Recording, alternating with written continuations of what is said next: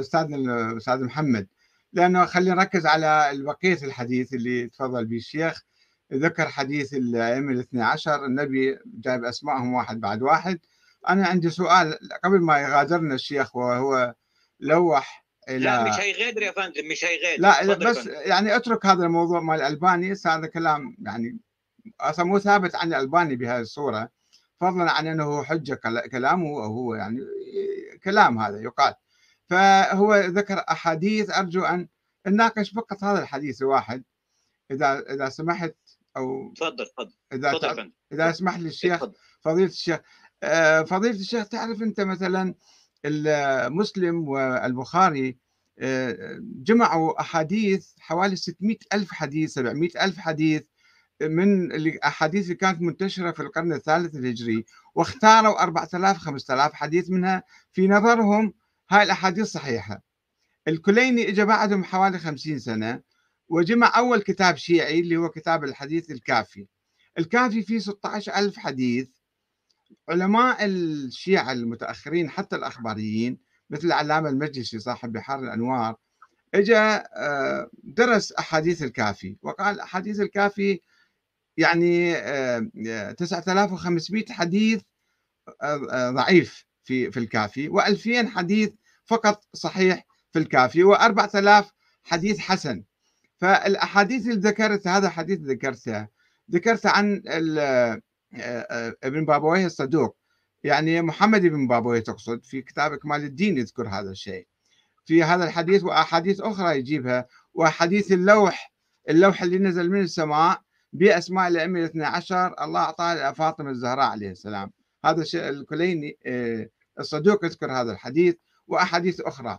فشلون نعرف الحديث الصحيح من الحديث الموضوع؟ أليس يجب أن ندرس أن الحديث موجود في مصادر سابقة أو مصادر آه، قبل أو ندرس السند مالته أو أو وخاصة إذا كان هذا الشخص متهم. يعني هو من من من أعمدة بناء المذهب الاثنى عشري. فهو متهم بوضع الأحاديث على لسان النبي وهو إذا راجعنا التاريخ الشيعي ما نشوف هذه السلسلة موجودة. لا أحد في التاريخ الشيعي كان يعرف هذه السلسلة. لذلك مثلا الإمام الصادق أوصى إلى ابنه إسماعيل وإسماعيل مات في حياته وبعدين صارت الفرقة الإسماعيلية. وقال لقد بدا لله في محمد كما آه الإمام الهادي أيضا أوصى إلى ابنه سيد محمد أن يكون بعد إمام ومات في حياته. فقال فقال آه لقد بدا لله في في محمد كما بدا في إسماعيل. ثم التفت إلى الحسن العسكري وقال له يا بني أحدث لله شكرا فقد أحدث فيك أمرا أو أحدث فيك نعمة. الإمام الحسن العسكري هو نفسه ما كان يعرف نفسه إمام حتى وفاة أخيه. والإمام الهادي ما كان يعرف الحسن العسكري إمام فضلا عن وجود ولد له اسمه فلان وفلان. هذا الفكر الشيعي التراث الشيعي كله حتى حتى كمال الدين يروي هالروايات. فإذا لابد أن نحقق بالروايات وندرسها ونتأكد منها. مو لأنه فلان روى رواية نأخذها كأنها قرآن منزل. الصدوق ولا غيره أحاديث مكذوبة وخرافية وأسطورية كانوا ينقلوها لتقوية مذهبهم. ما يجوز إحنا نصدق كل رواية رويت. يجب أن شوي نفكر نجتهد في الروايات. المشكلة يروي المقياس اللي نقيم به الرواية يا أستاذ أحمد من وجهة نظر حضرتك. المشكلة في عدم الاجتهاد. الآن مراجعنا طلاب الحوزة لا يجتهدون في عقيدتهم لا يجتهدون في موضوع الإمامة وتاريخ الإمامة ولا في موضوع وجود الإمام الثاني عشر. لا يجتهدون ويمنعون أحد أن يجتهد. يحاربوه كما حاربوني إلي وحاربوا آخرين.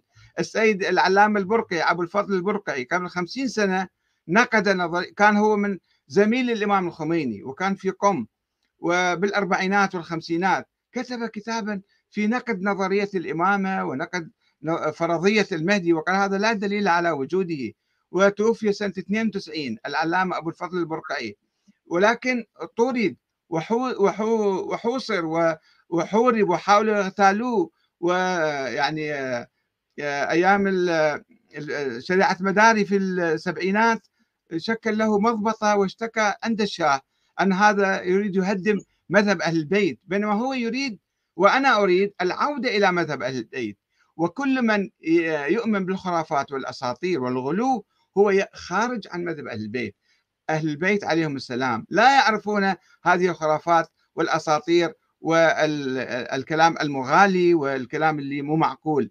فإذا عليك شيخنا الكريم أن تجتهد في هذا الموضوع وأن تبحث بعمق وأن تدرس كل الروايات لا تتمسك بأي رواية طائرة وتقول هذه رواية صحيحة. كيف عرفت أنها صحيحة؟ آلاف الروايات الأخباريون حتى فضلا عن الأصوليين قالوا أنه في الكتاب الكافي آه، غير صحيحة. وهذه الرواية أيضا رواية موضوعة. فتقول لي رسول الله قال لا من قال لك رسول الله قال؟ هذا كذب على رسول الله. نعم نعم نعم.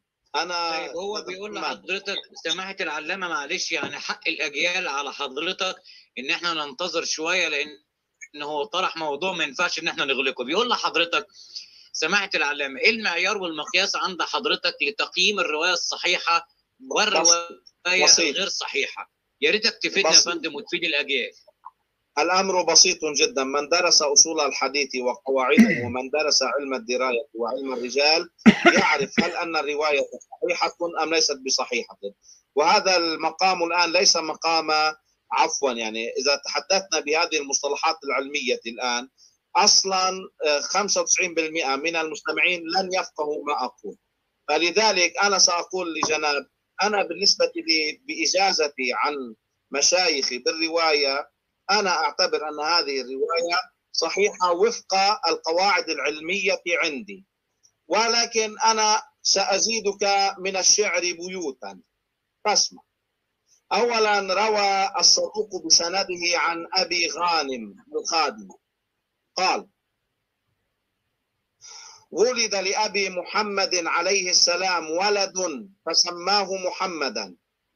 فعرضه على أصحابه يوم الثالث وقال هذا صاحبكم من بعدي هذا الحديث صحيح.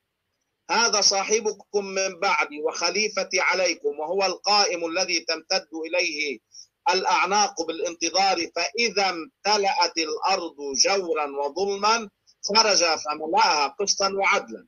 هذا واحد. اثنين الروايات المتضافرة الواردة من طرق الإمامية. لولا الحجة لساخت الأرض بأهلها. ثلاثة الإمام الباقر عليه السلام. لو أن الإمام رفع هذا حديث جدا خطير. هذا الحديث جدا خطير. لو أن الإمام رفع من الأرض ساعة لماجت بأهلها كما يموج البحر بأهله. وقال أبو عبد الله عليه السلام الحجة قبل الخلق ومع الخلق وبعد الخلق. وقال عليه السلام إن الله أجل وأعظم من أن يترك الأرض بغير إمام عادل. وعن بن حمران قال سمعت أبا عبد الله عليه السلام يقول لو لم يبق في الأرض إلا اثنان لكان أحدهما الحجة. كل هذه الأحاديث المتضافرة كل هذه الأحاديث التي تحتاج إلى دراية في العلم لا إلى رواية ونقل.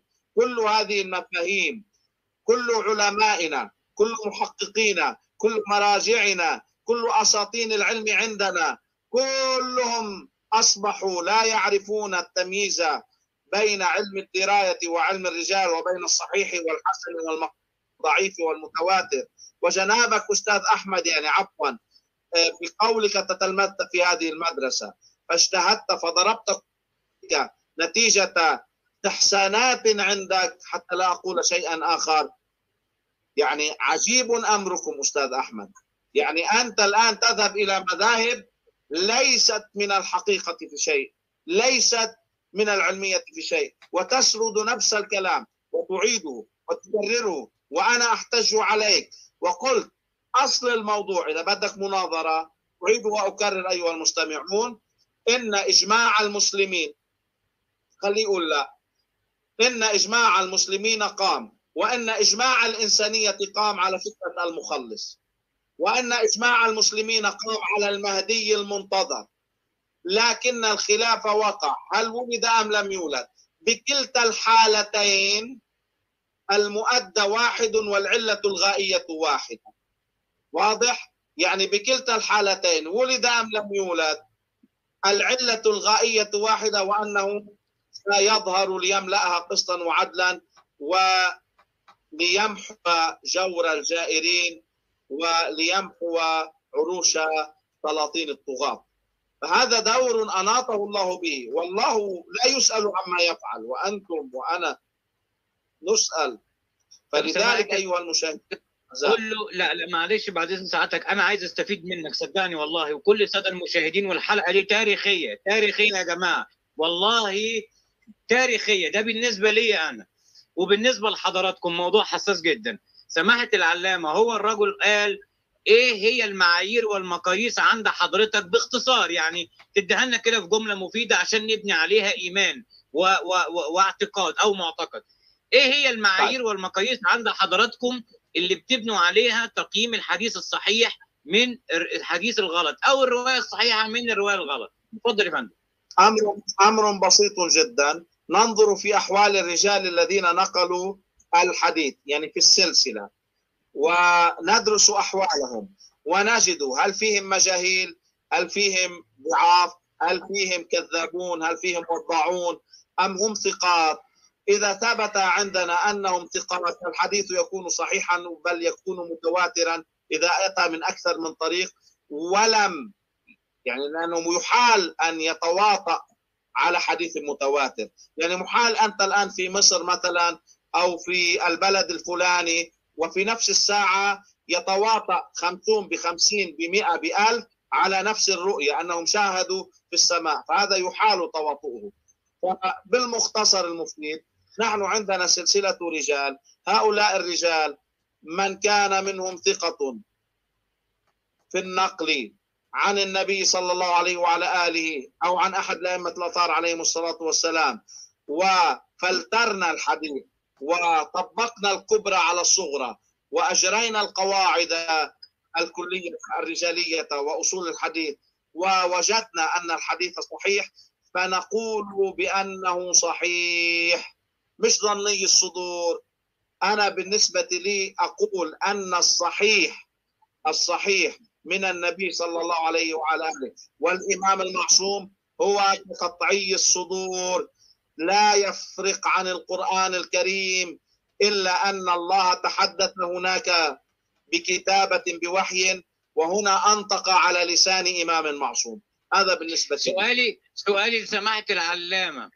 كمسلمين نعم. شيعة أو سنة هل لدينا علم استنباطي نأخذ به أن القرآن الكريم يكون هو الحكم والمعيار والمقياس لتقييم الرواية الصحيحة من الرواية الغير صحيحة أم لن نصل إلى هذه المرحلة اتفضل يا فندم نعم حينما هلا ما بدي فوت بال بالجرح والتعديل وما بدي فوت ببعض أنا بتكلم المصطلحات على آيات قرآنية صريحة واضحة لا تقبل التأويل. هل ممكن إيه، صح- نعتبرها أو يوجد؟ يا أستاذ محمد يا عالم يا ناس القرآن الذي فيه تبيان لكل شيء على بعض ما يحتج به الآخرون. فيه تبيان لكل شيء لمن أنزله الله بهم ولهم وعندهم مش لإلي وإلك. وإن كان لي ولك فما حاجة وجود النبي ليبلغ وليشرح. نعم نحن نعرض الحديث على القرآن. إن وافقه أخذنا به إن لم يوافقه ضربنا به عرض الحائط. هذا بعد ما نوصل إلى النهاية. سؤالي لحضرتك على سماحة العلامة. هل حديث المهدي أخضعته للقرآن الكريم؟ هل أحاديث وروايات المهدي سواء سنة أو شيعة. ونريد أخضعتها للقرآن ونريد الكريم؟ ونريد أن نمن على الذين استضعفوا في الأرض ونجعلهم أئمة ونجعلهم الوارثين. هذه الأحاديث التي تحدثت فيها لو خلت الأرض من حجة أو لساخت الأرض هذه الأحاديث موافقة لهذه الآية. لا تنحرف عنها قيد أنملة في التحقيق والبحث. تفضل. هذا اسمح جواب لي نسمع. رأي ال- اسمح لي نسمع رأي ال- الكاتب أحمد الكاتب في هذا الشق. اتفضل يا فندم. بس آه، بس أنا عندي ثلاث دقائق الظاهر ويعني أنت تعرف ما عندنا أستاذ محمد بموضوع التيار. إن شاء الله مش؟ هينقطع مش هينقطع الطيار إن شاء الله. اتفضل فضيلة اتفضل أستاذ أحمد الكاتب. في الحقيقة يعني يعني. أعتقد الأحاديث بحاجة إلى مزيد من البحث والتحقيق. يعني الاعتماد على نقل مشايخ الفرقة الاثنى عشرية الذين بلوروا واعتقدوا وقالوا بوجود الإمام الثاني عشر لا يجوز إنما يجب بحثها بصورة مستقلة في التاريخ وعرضها على التراث الشيعي السابق. يعني الصدوق يروي رواية قد تكون من وضع نفسه أو هو معتمد على ناس كذابين ناقلها. وكثيرا لذلك نشأ علم الرجال عند الشيعة في القرن الرابع. أن ليس كل الرجال الذين رووا الأحاديث هم ثقات وكلامهم صحيح. إحنا نشوف والد الشيخ الصدوق اللي اسمه علي, علي بن بابويه الصدوق يكتب كتاب الإمامة والتبصرة من الحيرة ولا يذكر الروايات هذه كلها. ويذكر وقوع الحيرة. الحيرة تعني أنه عدم وضوح وعدم وجود هذه الأحاديث. حتى فضيلة الشيخ. عفوا عفوا لا أقاطعك. عدم الوجدان لا يدل على عدم الوجود. لا عدم عدم وجدانك هذا لا يدل على عدم وجودنا في الأصل. لا عدم عدم الوجدان هنا يدل على عدم الوجود. لماذا؟ لأنه الشيعة بحثوا وحققوا وسألوا واستفسروا وفتشوا ولم يجدوا شيئا. وأنت أنت تفضلت وقلت أنت تفضلت وقلت الإمام العسكري قام بتمويه. لم يذكر ابنه حتى خوفا من العسس والجواسيس فموه يعني أنه لم يصرح لم يصرح ولم يعلن. فهاي الأحاديث بالحقيقة عفوا عفوا عفوا. موه على العوام وأعلن على الخواص؟ الخواص كد... الخواص محتمل يكون يكذبون بعدين سرا بعد وفاته. بعد وفاته ناس مدعون. على هذا الحال بنيت فكل التاريخ كذب وكل الواقع نعم لأنه لأنه ليس فقط آه، النواب الأربعة. هناك 20 واحد ادعوا النيابة ويسموهم النواب الكذابون أو الوكلاء الكذابون. فإذا كان من أصحاب الإمام العسكري 20 واحد كذاب فلماذا نصدق عثمان بن سعيد العمري ولذلك نصدق فلان بن فلان؟ كلهم كذابين كلهم دجالين. هؤلاء حركة انحرافية استغلت هذا رأيه. آه نعم رأيي. استغلت استغلت وفاة الإمام العسكري وبالتحالف مع الدولة العباسية. اختلقوا وجود ولد اختلقوا النظرية الاثنى عشريه اختلقوا. أين دليلك على هذا؟ أنا ما قاطعتك شيخنا خلينا نختم بسلام يعني. أين دليلك؟ عفوا لأنه أنا قلت معي ثلاث دقائق. نعم نعم. وأنا أيضا أنا طولت حوالي ساعتين الآن.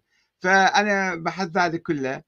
أنه الدولة العباسية صنعت المذهب الاثنى عشري في مقابل المذهب الفاطمي الإسماعيلي الإمامي لأنه كان عندهم دولة فأرادوا أن يسحبوا البساط من من تحت أرجلهم ويختلقوا نظرية في مقابل نظريتهم. فاختلقوا وجود الإمام المهدي وقالوا هو في السرداب وبنوا عليه قبرا وقبة وحتى الآن تشاهدون توقيع واسم الخليفة الناصر لدين الله العباسي هو الذي بنى وحفر و آه، على المنبر موجود في سرداب الغيبة. لولا الحجة لساخت الأرض. هذا حديث موضوع وكذب. الدنيا الله آه، الله خلق الدنيا وحفظها قبل الأئمة وبعد الأئمة. فلولا الحجة لساخت الأرض. هذا كلام لا يتفق لا مع القرآن ولا مع العقل ولا مع الواقع. والآن منذ 1200 سنة إحنا ليس لدينا إمام معصوم ومعين من قبل الله. حتى يدير الكون أو يدير المجتمع ويهدي الناس. حتى فتوى بسيطة إرشاد بسيط ما قدم لنا كتاب الكافي جمع في زمان الغيبة الصغرى ما يسمى الغيبة الصغرى ومليء بالأحاديث الضعيفة. أربع أخماس الكافي أحاديث ضعيفة باحتراف علماء الشيعة اليوم والإمام المهدي لم يصحح هذا الكتاب. فإذا كان موجودا فلماذا لم يترك وراءه كتابا فقهيا أو كتابا عقديا للشيعة؟ دليل على عدم وجوده. ويبدو لا يجب أن نختم بعد الآن لأنه طولنا كثير. لا لا. معلش أنا متأسف. لا لا لا طولنا كثير. أرجوك. أنا الشيخ يريد يروح وأنا أيضا اريد أروح وتعبت من طيب الجلسه أنا أنا طيب أنا تكلمنا طيب بما فيه الكفاية. خليني خليني اشكر حضرتك نعم. أستاذ أحمد الكاتب شرفتنا ونورتنا على قناة حقائق الأديان سماحة العلامة محمد علي الفوعاني وكيل المرجعية الشرازية. شرفتنا ونورتنا على قناة حقائق الأديان. كل السادة المشاهدين اللي تتابعونا على البث واللي تابعونا في المنتديات واللي هيتابعوا الحلقة بعد نزولها بشكر حضراتكم كتير. الحلقة دي تاريخية المعطيات التي أعطيت في هذه الحلقة. أرجو من حضراتكم في التعليقات إن أنتم تناقشوها. شكرا لكم. والسلام عليكم ورحمة الله وبركاته. تحياتي وعليكم السلام. لك أستاذ محمد وللمشاهدين الأعزاء وأسأل الله أن يبصر الأستاذ أحمد وكذلك الدعوة أرجو أن. تقدم الدعوة لنفسك أيضا. يا شيخنا الكريم لا تعتقد أنك على الحق المطلق وربما تكون مخطئ فحاول أن تبحث وتجتهد أكثر. فربما أنت تهتدي للحق أيضا. لا لا تتكلم بهاي اللغة أرجوك. وشكرا على هذا الحوار والسلام عليكم ورحمة الله وبركاته. سلام عليكم. سلام عليكم.